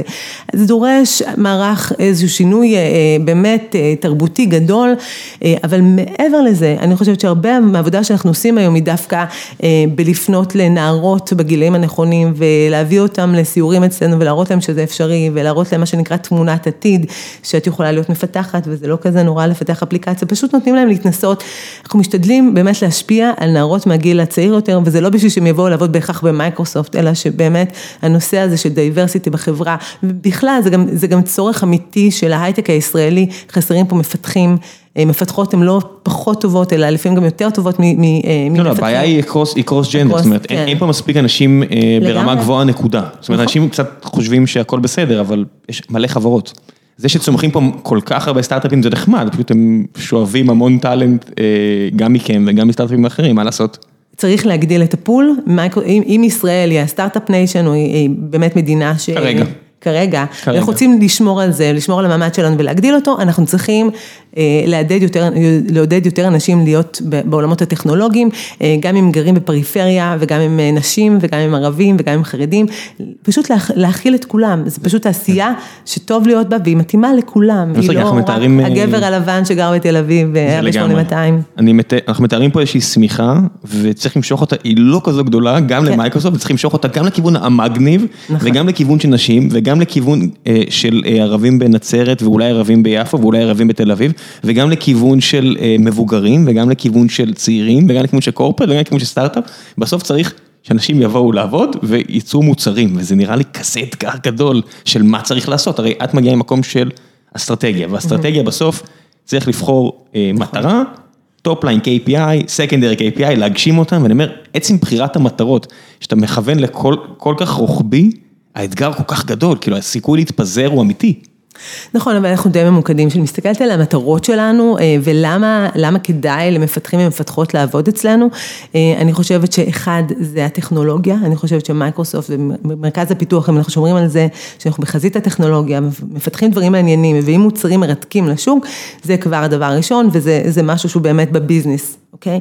הדבר השני שלנו, שאנחנו באמת מנסים להביא את ה business גם לישראל, במובן של כמות הלקוחות שהיו פה בשנה האחרונה. היא, מאות לקוחות רק בעולמות של ה cyber security הגיעו לארץ, לקוחות שאחרת לא היו אף פעם בארץ, נגיד בכנס לקוחות כזה, שאנחנו, אני שואלת את הלקוחות מי מהם היה פעם בישראל, אז אנשים לא מצביעים, כי הם לא היו בישראל, הם הגיעו רק בגלל הפעילות שאנחנו עושים פה בארץ, אז גם הנושא הזה של, של באמת להיות לא רק ארגון פיתוח, אלא ארגון פיתוח שמחובר מאוד מאוד לתעשייה העולמית וללקוחות, זה גם משהו שמאוד מרתק אנשים, ובנושא של diversity, inclusion ו-culture, אז כן, כל הפעילות החברתית שלנו היא פעילות שהעובדים, העובדים היום שבוחרים לעבוד בחברה, הם בוחרים את הטכנולוגיה, הם בוחרים עם מי הם עובדים, וחשוב לנו לכן שה... מה זה בוחרים טכנולוגיה? אני מניח שאף עובד של מייקרוסופט לא בוחר טכנולוגיה, לא של מייקרוסופט. הם בוחרים איפה הם רוצים לעבוד ומה לפתח. לא, זה אוקיי? בסדר, אבל... כן, כן, לא, אני מתכוונת... אני מכיר את זה מאנשים, כן. אין מה לעשות. כן. זה, מי שעובד באמזון לא יבנה דברים לא עם הענן של אמזון. זה נכון, למרות שאתה יודע, מייקרוסופט היום, כשאתה מסתכל על הענן של מייקרוסופט, אז Windows servers הם ה minor, זאת אומרת, הם לא הרוב אפילו, זה יותר לינוקס, אז יש המון תוכנות והמון כלי פיתוח שאתה יכול להשתמש בהם, והסטארט-אפים שנרכשים ממשיכים לעבוד עם הכלים שהם עבדו איתם קודם, אין את הכפייה הזאת כבר. אין את הלחץ הזה? אין את הלחץ. גוגל עכשיו נהיים סופר אגרסיביים על להעביר אנשים אליהם, זאת אומרת, הם קונים חברות, אם זה אלומה פה בארץ, או כל מיני חברות אחרות, שכלקוח של החברות האלה, מה שמרגיש לי זה, וזה נאמר לי בפנים, עשינו את זה כדי שתעבור ל-GCP וכדאי שתעשה את זה כמה שיותר מהר. זאת אומרת, הגישה שלהם היא אולטרה אגרסיבית. כן, אנחנו מאמינים שבעולם המודרני, אנשים יש בחירה ואנשים יבחרו יותר מדבר אחד, אוקיי? והכלים האלה צריכים להשתלב ולעבוד ביחד ולהיות כמה שיותר, אתה יכול, אתה יכול כמפתח להשתמש באיזה כלים וגם בענן של מייקרוסופט וגם בענן של GCP וגם בענן של AWS. זו מחשבה מאוד לא מייקרוסופטית של בוא... זה כן מחשבה, לחלוטין מחשבה מייקרוסופטית, כי לקוחות שלנו היום, במיוחד הלקוחות הגדולים, הרי מייקרוסופט יש גם את ה-S500, הלקוחות הכי גדולים בעולם. סביר להניח שהם לא רק, they will bet everything on, on Microsoft, לפעמים יש להם גם עוד workload שרוצים דווקא לשים בעננים אחרים והכל ממש בסדר. זה, הרעיון הוא להיות הכי טוב ולתת את הכלים הכי טובים ואת החוויה הכי טובה ואולי אפילו את הקלצ'ר הכי טוב כדי שימשיכו לעבוד איתך. לפי שמועות זרות גם ווייז עדיין לא עברו לגמרי, אבל זה סתם שמועות, אני לא יודע, מי שרוצה שיבדוק, אולי אני טועה, אולי לא. תדווחו לנו. כן, לא, לא, כן, מי שרוצה שיעשה, סתם, אל תשלחו לי תגובות, לא, מיותר לגמרי. מעניין אותי דווקא עכשיו איפה את נמצאת בכל הסיפור הזה, זאת אומרת, לא החברה, את, את נמצאת במקום של אסטרטגיה. כן. של מה זה בעצם אומר בפועל? בואי נתחיל כן. מההתחלה. כן, אז, אז, אז שוב, אני ככה מפרידה בין התפקיד שלי כמשנה למנכ"ל, ששם זה באמת תפקיד של איך עזבי, ה-day to day שלך. ה-day to day שלי, אז לגמרי, אני מתעסקת במוצרי security, אנחנו עובדים עם לקוחות, אנחנו מנסים להבין מה נכון לפתח, לאן המוצרים שלנו צריכים להתקדם קדימה, לעבוד עם הלקוחות בשביל להגיע לשם, לבנות, לבנות נגיד, תשתיות של, של שותפים, שותפים טכנולוגיים מוצרים למוצרים שלנו, זה פשוט אין ספק. ה-KPI שלך עדיין זה income, נכון? או שאני חי בסרט פה לגמרי. לא, יש לי, יש לי יעד שהוא, כן, מה, יש לנו היעד של הקבוצות פה זה יעד של מכירות, אוקיי, בגדול. כן, זה עדיין תאגיד, כן? זה עדיין תאגיד, כן, ה topline זה income, אבל בסופו של דבר זה גם הדרך להגיע לשם, אוקיי? למשל, לקחת, אני לא, לא יכולה להיות ספציפית ולתת דוגמאות, אבל בהחלט להפוך את המוצרים שלנו למוצרים שהם הרבה יותר אהובים על ידי הלקוחות שלנו, שהם פותרים בעיות אמיתיות, שהם תחרותיים בשוק, ושהם עוזרים ללקוחות לעבור לאז'ור בצורה, בצורה פשוטה וקלה ובטוחה. אז אלה היעדים. יש פה עניין של אולי הקרבה של הכנסות במיידי בשביל משהו רחוק יותר? כן, הפוקוס שלנו לא רק הכנסות, הרבה פעמים הפוקוס שלנו גם לעבוד על to make sure, כן, שהלקוחות שלנו מרגישים ש Azure זה הענן הנכון להם, ובאמת הרבה מההשקעה של המנהל שלי, היא דווקא השקעה ב fundamentals של Azure, ב security של ה fundamentals, ולא בהכרח רק במוצרים שמוכרים כסף. אז זה בהחלט גם דבר שאנחנו עושים, כן, ש Azure תהיה מערכת הענן הבטוחה ביותר. את אומרת את זה הרבה שזה ה pitch, זה בעצם, אתם מרגישים שזה יכול להיות מקור שוני, חיפשתי את המילה בעברית כדי לא להישאר בלעז. יתרון התחרותי. היתרון התחרותי שלכם באמת יגיע ממקום של הרגשה בטוחה יותר? כן, לחלוטין, אחד מהיתרונות שאנחנו כן מקפידים עליהם וממשיכים לפתח אותו ב Azure זה הנושא של הענן הבטוח ביותר. מייקרוסופט משקיעה ביליון דולר בעצם ב security, היום חברת ה security הגדולה כמעט בעולם. גם במכירות וגם... מיליארד דולר עבור מייקרוסופט, זה לא איזה השקעה, מה זה אומר? השקעה, לא ב-R&D? השקעה של R&D? R&D בביטים האלה שמגינים על אג'ור, חד משמעית. כשאתה קונה חברות ב-300 מיליון דולר לחברה, מיליארד דולר נגמר מהר, אני לא יודע מה זה מיליארד דולר. מיליארד דולר בשנה. מיליארד דולר בשנה, אוקיי, אז הנה אמת המידה שהייתה... כן, אמת המידה החסרה, כן, כמיליארד דולר בשנה, מייקרוסופט משקיעה בעולמות של security, והיום עם זה שהיא, דרך אגב, דרך הרכישות גם בישראל, הפכה להיות בעצם אחת חברות ה security הגדולות בעולם. יש לכם לחץ כזה עכשיו, בגלל שיש תקציב כזה שצריך להשתמש בו, אז עכשיו יש לכם לחץ לעשות יותר M&A? זאת אומרת, קשה לשרוף מיליארד דולר גם, אני רואה את זה מהרבה חברות אחרות שהן צריכות לעשות החלטות כאלה, אם יש לך עכשיו תקציב, אז צריך לנצל אותו. אני לא... כי זה עדיין קורפרט. אני, כן, אבל זה בתקציבים הקטנים, אני לא חושבת, החברה, בסופו של דבר יש לך הרבה הגנות על החלטות כאלה, זה לא החלטה שמתקבלת. איך זה נראה תהליך כזה? זאת אומרת... תהליך רכישה של חברה. את מעורבת בתהליכים האלה? כן, אני מעורבת בתהליכים כאלה, בלוקל, אבל יש תהליכים גם מונעים הרבה פעמים גלובלית, יש לנו את קבוצת ביזנס דיבלופמנט שעושה את הרכישות, יש ארגון, יש ארגון שלם שבעצם עוזר בלעשות את הרכישות הנכונות. מפרידים ביניכם? זאת אומרת, יש למשל את הזרוע השקעות של מייקרוסופט, כמו לכל תאגיד גדול. וההחלטות שלהם, אני מניח, אמורות להיות מאוד מופרדות, אפילו בגוגל האולטרה אגרסיבית, גוגל מושקעים בחברות שממש מתחרות ראש בראש עם המוצרי דגל של גוגל. כן. זה אני אומר את זה ממש out in the clear, איך זה בתוך מייקרוסופט? אז יש לנו באמת את M12, שזה זרוע ההשקעות של מייקרוסופט שקמה בערך לפני שלוש וחצי שנים, הם תכף יושבים ממש איתנו. בגלל זה אני שואל, בגלל זה אני שואל, בגלל זה מעניין אותי איך הדינמיקה עובדת. הדינמיקה עובדת, הם זרוע השקעות והם נמדדים לפי ההשקעות וההצלחה של ההשקעות שלהם, הם יכולים בהחלט להשקיע גם בחברות שמתחרות במייקרוסופט, הם יכולים להשקיע בחברות שלא בהכרח אפילו בתחומים של מייקרוסופט, אבל הנטייה שלהם היא כן להשקיע בחברות שהם יכולים לעזור להם גם מתוך מייקרוסופט. בדרך כלל ההשקעות שלנו הן השקעות כאלה שהחברות האלה מקבלות הרבה value מזה שמייקרוסופט השקיע בהם, בגלל הקשרים ובגלל החיבור העסקי וכולי, ומנסים לעזור להם להצליח. יותר, אבל אין שום, שום חסמים, אפשר לחלוטין, הם, הם זרוע עצמאית ש, שיכולים להתנהל ככה ולהשקיע באמת לפי, לפי מה שנראה להם נכון. אין, אין פה, אין, אין לזה איזושהי אכיפה. אוקיי, okay. ועכשיו נושא אחר לגמרי, מייקרוסופט, בניגוד להרבה חברות אחרות, יכולה להציע לאנשים יכולת קידום פחות או יותר אינסופית. כן. זה לא רק ה site פה שזה 1,100 עובדים, בסופו של דבר עדיין יש מרכז לא קטן בסיאטל, עם כמה מעשרות אלפי עובדים, משהו כזה. תראה, בסך הכל במייקרוסופט יש 130, 140 אלף עובדים. כן, אבל זה הרבה... ה site הגענו אולי 70 אלף עובדים. אז האופק הוא נורא רחוק. זאת אומרת, אתם גם צריכים למצוא אנשים שיעשו את הקפיצה הזו, או שזה לא מעניין את מייקרוסופט? זאת אומרת, לחפש, הרי אחרי ההצלחה הזו של מנכ"ל אודי. זאת אומרת, יש להם איזושהי שאיפה למצוא את ה... מנכ"ל ישראלי. לא יודע אם מנכ"ל ישראלי, אבל הנה, לאפל יש מועמד למנכ"ל עכשיו ישראלי, שאומרים שהוא מועמד לג'וני סרוג'י, מועמד למנכ"לות של אינטל, אם אני לא טועה, וכל מיני כאלה, זאת אומרת, יש פה מנהלים ישראלים שצמחו, יש למייקרוסופט איזושהי אספירציה למצוא גם פה מנהלים בכירים? ואם כן, איך עושים את זה? כן, האמת היא ש... אין פה MBA, זאת אומרת, אין פה, אין לנו בית ספר אחד אפילו למנהל עסקים, שהוא ברמה גבוהה, ויסלחו לי הבתי ספר למנהל עסקים בארץ, אף אחד מהם לא מתיימר אפילו להציע אלטרנטיבה. זאת אומרת, ב-NCAD בצרפת יש אלטרנטיבה כביכול, ובטח בלונדון, ובטח אפילו בברצלונה. יש להם את היומרה הזאת להיכנס לזה, בארץ אין את התרבות הזו.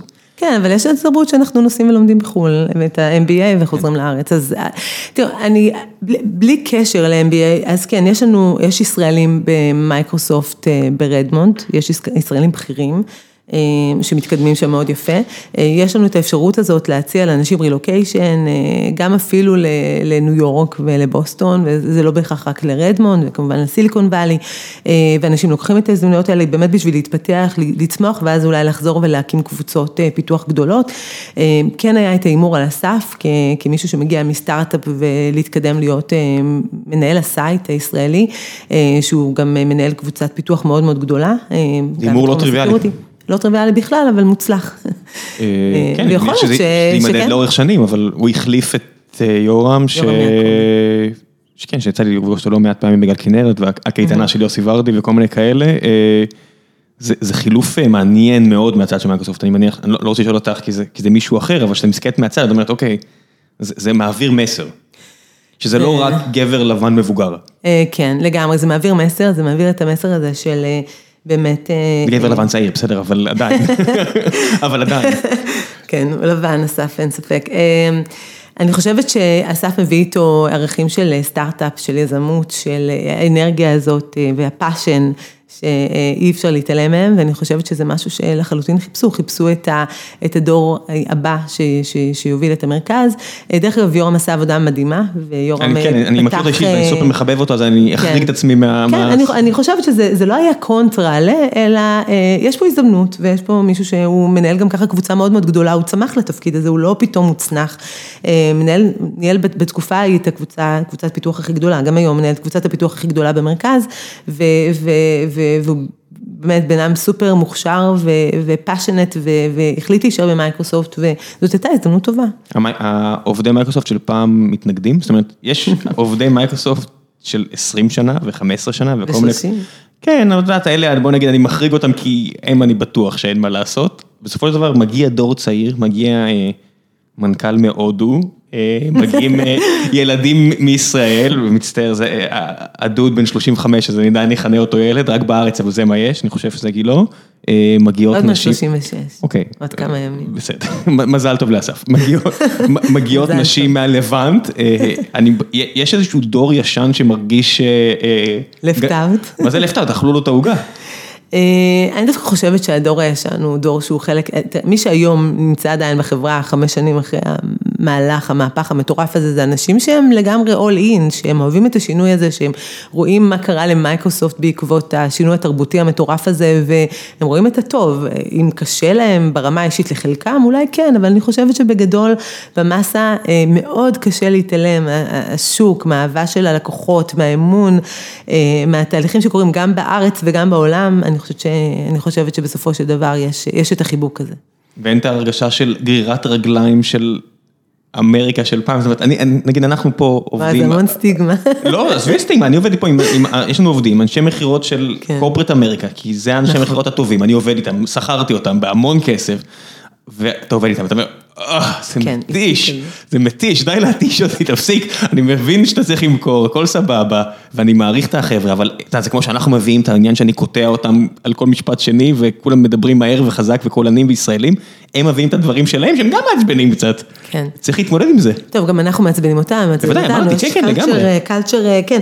אני חושבת שאני מסתכלת גם על עצמי בתוך ההנהלה שאני נמצאת בה, ברדמונד, אז כן, זה אנשים 20 שנה, במייקרוסופט, רובם גברים וכולי, אבל אני חושבת שממש למדתי לראות את הרצון שלהם לשנות, ואת האומץ שיש להם לצמוח ולהכיל גם אנשים שהם שונים, כמונו, שזה לקח זמן, אבל היום אני חושבת שאנחנו, שזה נורא כיף בהנהלה ביחד, הם מגיעים, כשמגיעים לישראל דרך אגב, זה, זה בילויים ולהראות להם את תל אביב, ואנשים ממש ממש אוהבים, כאילו כל, ה, כל השדרת הניהול שלנו כשהיא מגיעה לישראל, היא מבינה אותנו יותר טוב, היא מבינה למה אנחנו מתנהלים כמו שאנחנו מתנהלים, היא מבינה את האנרגיה שאנחנו מביאים איתנו, ובסך הכל נדבקים בזה ופותחים עוד ועוד קבוצות, אז כנראה שיש בסופו של דבר את הרצון הזה משני הצדדים, לעשות דברים גדולים ביחד. בסוף חיבור אישי זה באמת מפתח, אני אתן פה המלצה בלינקים של הפרק לספר שהמלצתי עליו כבר, שנקרא The Coach נראה לי, זה על מי שהדריך, מי שהיה מאמן של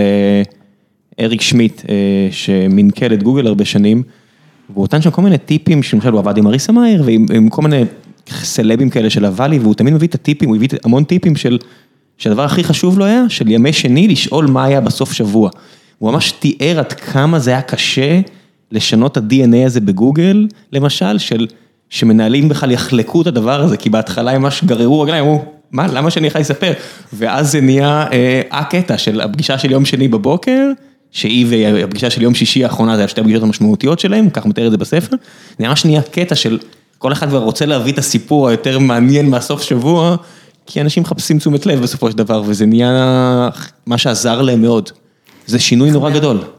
מחבר, האמת היא, אני בטוחה שגם עזר להם לעשות סופי שבוע הרבה יותר מגניבים, כי הם צריכים לספר אחר כך משהו. כן, כן, הוא מספר שממש, הם דחפו אחד לשני לקפוץ, אנשים צריכים לעשות סקאי ג'אמפים, באמת, באמת, והוא מספר שכל מיני מנכ"לים בכירים מאוד בוואלי, שממש התחרו במי עושה יותר שטויות, רק כדי שיהיה לו מה לספר.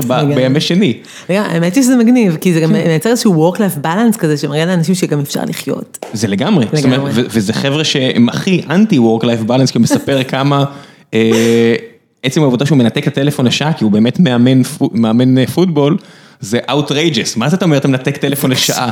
זה קשה. אנחנו מדברים פה על תקופה שכל לפני עשר שנים לא היה את המכשיר הזה. זה קשה להתנתק, כולנו מכורים. איך את עושה את זה?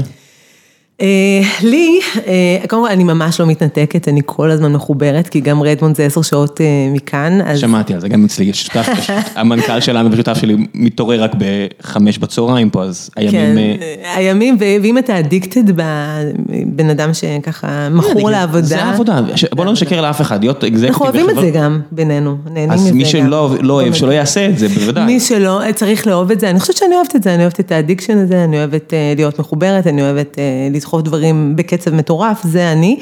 אה, לי יש אבל, אה, אה, לא יודעת אם זה סוד קטן, אבל ממש ממש הזדמנות מדהימה, גם ברקע שלי, דרך אגב, אני מבאר שבע ואני קצת שונה. גם אני באר שבעי, זה בסדר. וואלה. כן, רוצה לעשות פיצוחים על באר שבע, גם אני, born and raised, מה שנקרא, כן, ההורים כן, שלי עדיין שם. לא מפחידה אותי עם גם באר ההורים שלי, כן, גם ההורים. שלי. איזה שכונה?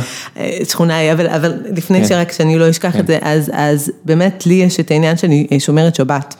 וזה באמת ממש נדיר. זה טריק מעולה. כן. יש לנו לו- יש לנו פה עובד כזה שנעל- שנעלם שישי בצהריים. עכשיו, אני אגיד שאני לא שומרת את כל ההלכות שיש בדת, אבל בהחלט אני... אבל הטלפון הולך. הטלפון, אני לא אגיד שאני לא רואה, אנשים יודעים שאני רואה את הוואטסאפים, אבל אני לא פותחת אותם, אז נגיד אם יש משהו ממש ממש דחוף, אפשר להודיע לי כדי שאני אדאג כל השבת, אבל אני לא באמת יכולה לעבוד, אבל יש לי את ה-25 שעות האלה, בול, 25 שעות בשבוע של down time. זה טריק מעולה. שזה טריק מעולה, ואני חושבת שבלעדיו היה לי קשה אה, לסחוב את העגלה הזאת. כל ואיך את עושה את זה במהלך השבוע? זאת אומרת, את חוזרת הביתה, לא עושה.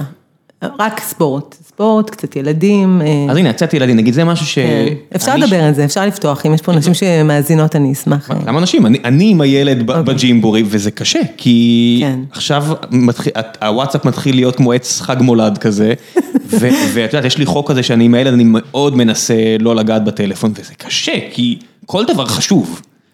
כן. לצד השני שדורש עכשיו תשובה.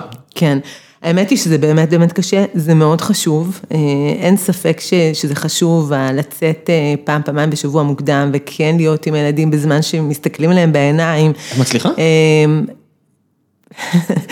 אה, לא ממש. אוקיי, סבבה, כן, כן, אני- גם מעריך את הניסיון, אבל זה... אבל יש ניסיון. כל אה, הכבוד לך על הניסיון, אבל זה לא- ניסיון. כמעט בלתי אפשרי בתפקידים האלה.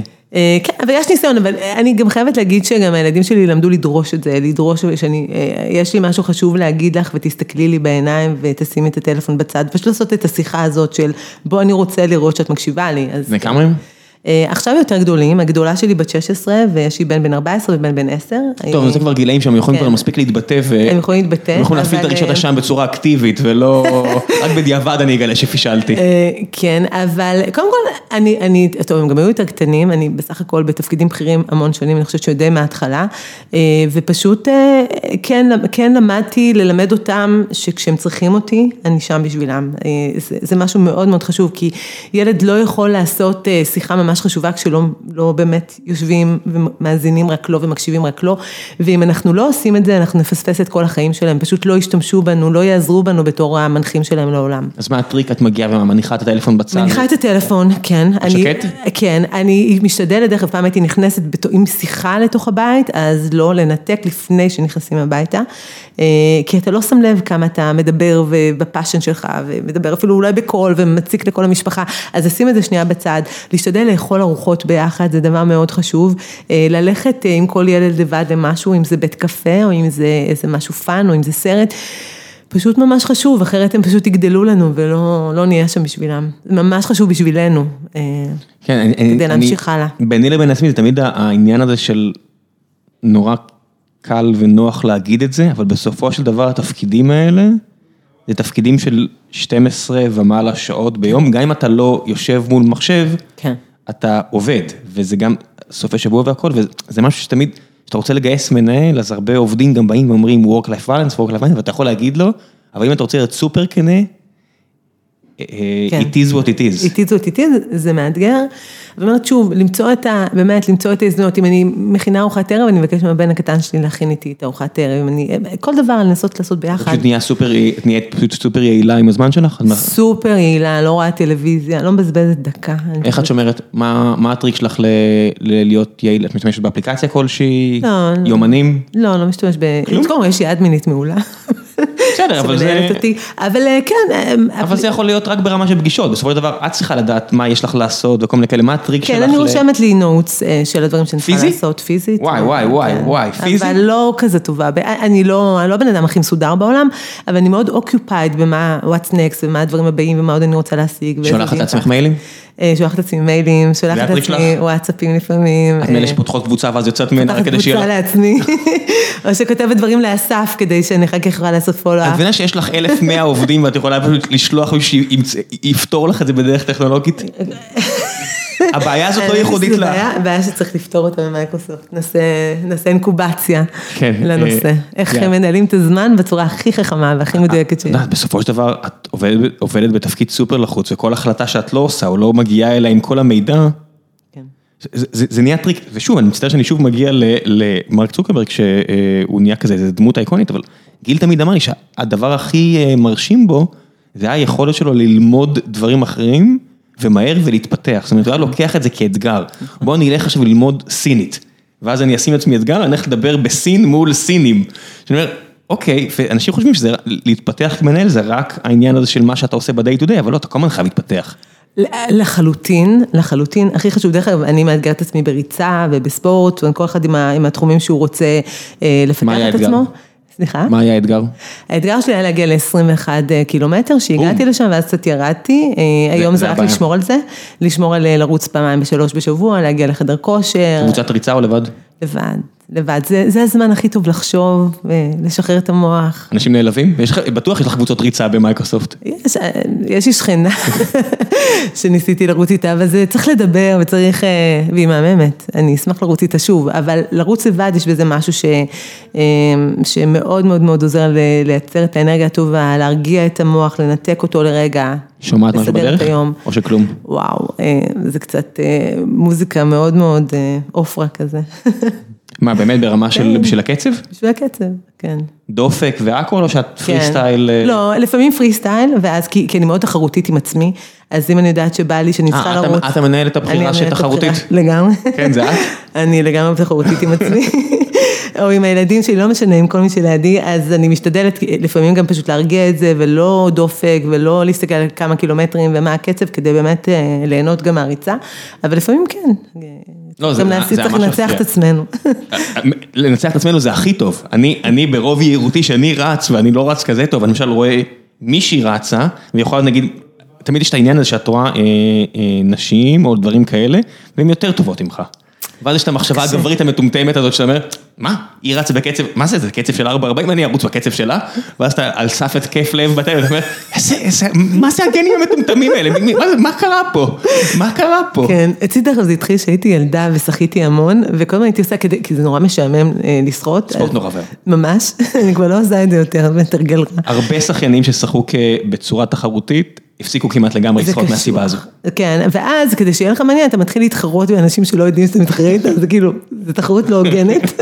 לא, כי את עושה את זה כספורט. כן, כן, לעשות מהבריכות ולא להסתכל, לא לעשות איתם משהו, באמת. אה. כן. אז כן. טוב, יאללה, בוא נעשה קצת שאלות מהקהל. אה, לא נעבור על כולם, כי אה, חפרתי לך פה מלא. גיא גרימלנד, שהוא הדובר של אינטל ישראל, רוצה לתת לך מחמאות גדולות על פתיחת מייקרוסופט נצרת. והוא שואל, האם יש אפשרות שנראה את מייקרוסופט גדלה יותר בהייטק הישראלי לרמה של כמה אלפי מועסקים ישירים, אה, וזה אחרי שהם גונבים לכם עובד, צחי. קודם כל, קודם כל גונבים לכם עובדים ואז אה, שואלים למה אתם לא מעסיקים יותר.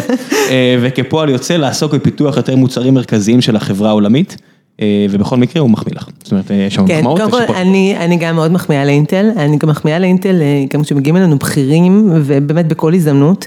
אה, אני מאוד אוהבת את קארין ברמה האישית שהיא המנכ"לית מנהלת ה site הישראלי ויצא לי גם לעשות איתה כמה אה, מיטאפים משותפים. אה, אני חושבת שאינטל זו חברה מדהימה, אני חושבת שאינטל בישראל היא חברה מצוינת. המעסיק הכי גדול בארץ. המעסיק הכי גדול בארץ, הטכנולוגי, הוא מאוד חשוב. לא, לא, הוא המעסיק הכי גדול בארץ, לפי נקודה, מלבד צה"ל. אולי טבע? לא, כבר לא. כבר בטח שלא. כבר לא. אולי אם היה להם הנהלה, טוב, אני אסתום את הפה, אבל... האמת... אם היה להם את ההנהלה של אינטל, אולי הם היו המעסיק עדיין הכי גדול בארץ, אם כבר לא. נכון, אז אינטל זו חברה מצוינת והם שותפים, ואני חושבת שאנחנו לומדים מהם הרבה, אני מסתכלת על המהלכים שהם עושים גם בגיוס של נשים ושימור של נשים, גם בגיוס ערבים, בכלל כל הנושא של diversity, יש הרבה מה ללמוד מהם, באמת חברה מצוינת, אנחנו גם מפרגנים לצחי שעבר לשם, בסך הכל זה חברות שהן לא מאוד מתחרות אחת בשנייה, הן עובדות בשיתוף מאוד גדול. הם לא. זה נורא, תמיד אתם יכולים למצוא תחומים שכן. זה ממש מעט. זה ממש מעט, זאת אומרת זה לא אמזון או גוגל שזה ממש תחרות ישירה וחזקה על הדבר שאתם עושים. כן, אני חושבת שאינטל היא כן מראה את הדרך לזה, לחברות גלובליות שאפשר באמת לפתח מוצרים מאוד אסטרטגיים בשביל החברה מתוך ישראל וגם במייקרוסופט אנחנו עושים את זה לחלוטין, גם אני חושבת ששיתפתי בתחומים שונים ואנחנו גדלים בקצב מטורף, אנחנו כבר גם לא 1,100, אנחנו כבר 1,400, קצב הגידול שלנו, בוא נגיד שיש לנו את הבניין החדש בהרצליה. הגעתם ל-300 עובדים, מתי? אנחנו מדברים על משהו כמו, אנחנו, הקצב הגידול שלנו מאוד מאוד גדול, אני לא יכולה ממש לדבר מספרים, אבל קצב הגידול שלנו מאוד מהיר, יש לנו את הבניין החדש בהרצליה, ש, שאנחנו, שהוא היה מתוכנן ל-2030, וב-2023 אנחנו נגיע לכמות כמות העובדים שבעצם תאכלס את הבניין הזה, אז אנחנו כבר חושבים על בניין נוסף, אנחנו גם עברנו לתל אביב, בנוסף. בדובנוב 7. החלטה שהיית מעורבת בה? לחלוטין, גם בחרתי את המקום, אסף ואני היינו מאוד מעורבים בלבחור את ה location הנכון. למה תל אביב? זאת אומרת, אין מה לעשות? תל אביב חשובה מאוד, חשובה מאוד כמייקרוסופט, אנחנו רוצים להיות מחוברים ל ecosystem, ה accelerator וה reactor כבר עברו לתל אביב לפני, מתוך הרצון הזה לעבוד עם ה ecosystem של הסטארט-אפים שיש בישראל. סליחה? מי יושב פה בתל אביב? מי שיושב בתל אביב, אנחנו בעצם העברנו שתי קבוצות פיתוח של הסייבר, קבוצות שלנו. ובנוסף יש לנו את ה accelerator וה reactor שעושים שם המון פעילויות, מיטאפים וכולי, אנשים יכולים to book איזה מיטאפ שהם רוצים וגם אנשים שהם לא עובדי מייקרוסופט ובעצם להיות חלק מה ecosystem. זה שהם עברו. זאת אומרת תל אביב זה הכל נחמד וטוב אם אתה גר בעיר, אבל די סיוט להתנייד לפה. כן, אז קודם כל. וזה לא שבחרתם מקום ליד הרכבת. יחסית קרוב. יחסית. ויש לנו את כל ה... כל ה... יש לנו שירותי אופניים, אנחנו אנחנו מאפשרים לעובדים בעצם להתנייד. שוב, זה הכל אם אתה גר באזור. אם אתה גר באזור, אבל כן, אבל אני אומרת, המעבר לתל אביב, של של חלק מהקבוצה, כן, כי אנחנו מאוד גדלים גם בהרצליה, זה לא שמייקרוסופט עברה לתל אביב, אלא מייקרוסופט פתחה עוד מרכז בתל אביב, הוא מאוד חשוב, שוב, לגעת ב talent שגר בתל אביב, לגעת ב... יש לנו talent שגר בתל אביב ונוסע להרצליה, ואז התחלנו עם השאטלים ותחבורה ירוקה, כי אנשים לא רוצים להחזיק מכוניות, אני חושבת שלייצר את האלטרנטיבה הזאת ל talent שגר בתל אביב. יש לנו מהרגע של רכישות של אדלו מורטו וכולי, יש שאטלים שמאפשרים לעובדים לנסוע בשאטל. באיזה שעות אתם עובדים? יוצא בשבע, בשמונה וחוזר בחמש, בשש ובשבע, ואחרי זה יש מוניות. ככה מכתיבים, ככה מכתיבים זמנים. ככה מכתיבים. אין מה לעשות. כן, זה צריך להיות, וגם אם אנשים צריכים להגיע ולהתנייד בשעות החודש, יש לנו גם עוד דרכים אחרות שאנשים יכולים להגיע ולחזור, כדי באמת שלא יצטרכו לרכוש מכוניות ולהתעסק עם חנייה, ובאמת זה כל כך לא ירוק, כמה שיותר נצמצם את הנושא של תחבורה. אין לך מה, בארץ פשוט יקר, בוא אני אסגור לך את זה על ה-KPI. אני חושבת שבדור ה-Y, אני ממש השתכנעתי. שזה דור, מה זה דור ה-Y? דור ה-Y זה 34 ומטה. 34 ומטה. 35 ומטה. ומטה, זאת אומרת אנשים שנולדו 84 פלוס. כן, כן, 84 פלוס, הדור הזה זה באמת דור שבוחר מקום עבודה בגלל הערכים שלו, בגלל הערכים החברתיים שלו, בגלל שהוא רוצה גם לעשות דברים מעבר ולהתפתח וגם להיות, לשמור על הסביבה. אני חושבת שזה דבר שאני למדתי מאוד מאוד להעריך ומאוד מאוד לשתף עם זה פעולה. הבניין החדש שלנו דרך אגב זה בניין סופר ירוק וסופר טכנולוגי. אוקיי, אוקיי, אני אשמור את הציניות שלי פה, כי אני יודע שזה, האנשים באמת, זה באמת מעניין אותם, לא יעזור.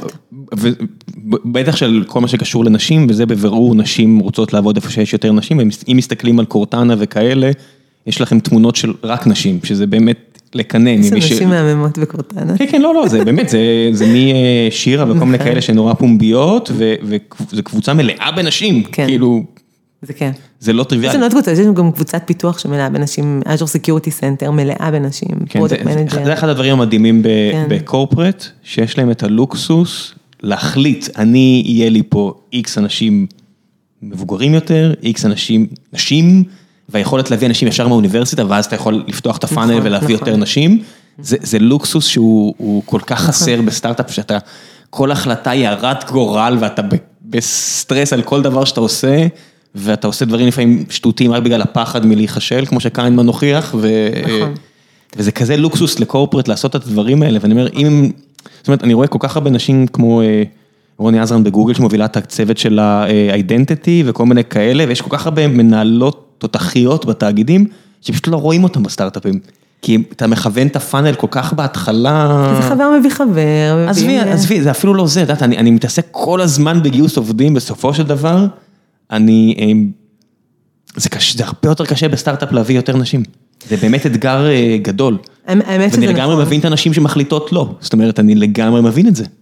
תראה, האמת שזה נכון, ואני חייבת להגיד שמתוך זה שאני הגעתי מסטארט-אפ שיחסית גדול, שהייתי היחידה, אישה הטכנולוגית היחידה בהנהלה, ואני חושבת שהיו כל כך מעט נשים בכלל, אה, וגם גם, גם בעולמות של הלקוחות, זה עולמות של mobile networking, זה מאוד מאוד מאוד טכנולוגי. אה, אני חושבת שבמייקרוסופט פתאום אני רואה שיש הרבה יותר נשים, וזה ממש משדרג את אה, סביבת העבודה, בשבילי כאישה. אה, אה, אני חושבת שלחברות גדולות יש גם את הפריבילגיה, אבל גם את החובה, כן, זו חובה מוסרית. אה, להיות נגיד חובה. עסקית, עזבי, לפני מוסר. גם עסקית, אתה יודע, כן. זו חובה עסקית. בסדר, זה. נחמד לדבר על חובה נכון. מוסרית, בסופו כן. של דבר, אה, את רואה, מנכ"ל הודי פתח הרבה דברים שגברים לבנים, אז בואו לא רק נדבר על diversity, זאת אומרת, נכון. כן. הקבוצה פה של, אה, הקבוצות שמנינו של נשים, הן לא שם בגלל איזשהו ערך מוסרי אליהן, הן באמת טובות במה שהן עושות. לגמרי. וכשאתה. מגדיל את הפאנל, יש לך יותר יכולת להגיע לאנשים טובים. נכון. יש פה, אני, אני, אומר, עזבו, את, על מוסר אפשר להתווכח. כן, על- כן, על- זה צורך על- עסקי. על ה- diversity זהו. זה צורך עסקי, כן. קיומי של החברות האלה, אבל אומרת, יחד עם זה, היכולת להתנדב ולהיות חלק מקהילה וחלק מ... זה איזושהי פריבילגיה שמאוד קשה, כאילו, אני גם באתי מסטארט-אפים, אתה חושב על היום-יום, אתה, אתה, ב, אתה ב, במלחמת הישרדות קיומית, מאוד קשה לך עכשיו להתנדב וללמד ילדות אה, תוכנה, כן.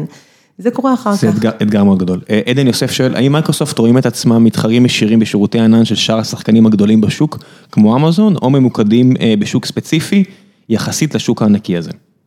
אז קודם כל, מייקרוסופט היא חברת ענן השנייה בגודלה. כן, איזה קטע מדהים. שצומחת בקצב. אתם לא מתקשרים טוב, את מבינה, אתם צריכים, אה, אני לא יודע מי יחסי הציבור שלכם, אבל אה, הגיע הזמן לבדוק את זה שוב. כן, אנחנו נבדוק את זה איתם. אה, כן, חברה שהיא צומחת בקצב, אני חושבת בגלל שזה עניין באמת חדש של השנים האחרונות, אבל לחלוטין, מייקרוסופט היא חברת ענן שמתחרה בתחום הזה ומנצחת המון בתחום הזה, וזו אסטרטגיה מוצרית עסקית סופר...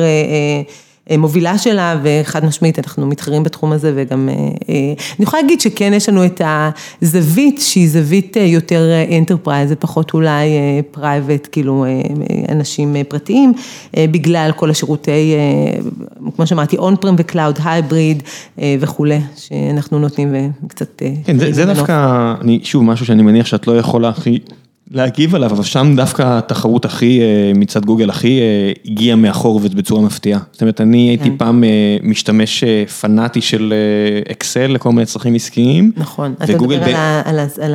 כן, Google Spreadsheet, זאת אומרת. כן, על אופיס, התחרות על אופיס. כן, התחרות האמיתית לאופיס, זאת אומרת, ווינדוס, מי שמשתמש, משתמש. לא כזה קל להמיר אנשים ללינוקס, גם עובדי גוגל, אני רואה אותם עם מקים, ווינדוסים, מי כן. שמשתמש, אבל האופן, ה suite של ה services של גוגל בענן, היא באמת תחרות מאוד מעניינת. תכף לפני שהגעתי למייקרוסופט, השתמשתי ב suite של אה, גוגל. בוודאי, כמו כולם. כמו כולם, ואז חזרתי למייקרוסופט ומאוד אהבתי את השינוי שמייקרוסופט עברה עם המוצרים האלה, עם Teams, יש המון מוצרים של קולבורציה ואחלה. אני חושבת שהתחרות הזאת היא מצוינת, היא עשתה טוב למייקרוסופט והיא עשתה טוב ללקוחות, לנו. אה, דחפה את אקסל להיות Excel Online, אני חושבת שזה מעולה, תכף זה מוצר שמפותח בישראל, אפרופו. מוצר סופר, סופר מגניב, לא, אנשים אנשים לא מבינים איזה אתגר זה לעשות spreadsheet. נכון. באמת, יש מוצרים כמו איירטייבל עכשיו, שעושים את הדברים האלה, אנשים אומרים, מה הבעיה, זה כולה טבלה, אתה אומר, לא, לא, תחשבו זה, שינוי אחד משפיע על אלפי או עשרות אלפי ערכים, וזה צריך. לקרות מיד. המדעי המחשב מאחורי ספרדשיט זה מטורף, זה מוצרים סופר מעניינים ומורכבים. רק תחשבו על זה, מי- שפה טכנולוג, או א- א- אשת מוצר, או לא יודע מה, תחשבי, תחשבו על מה זה בעצם אומר לעשות ותחשבו גם על טוב. המהירות, שהם כל הזמן גם כן. משפרים את המהירות של החוויה. לא, זה מהבחינה אותי, אנשים לא מבינים, הנה, פה יש לנו מישהו שפה חדר ליד, אולי הוא שומע אותי כי אני מדבר חזק, הוא שבר אתמול את Google Spreadsheet בגלל משהו שהוא עשה, וזה באמת מאתגר. כן. זה ממש ממש מאתגר. אז אז אה, אני חושבת שתחרות היא תמיד טובה, אני חושבת שהיא דחפה את מייקרוסופט, היום היום מייקרוסופט עכשיו הולכים להתחרות ב Slack, והם עושים את זה ממש בצורה אגרסיבית ואנשים לא מעריכים את זה.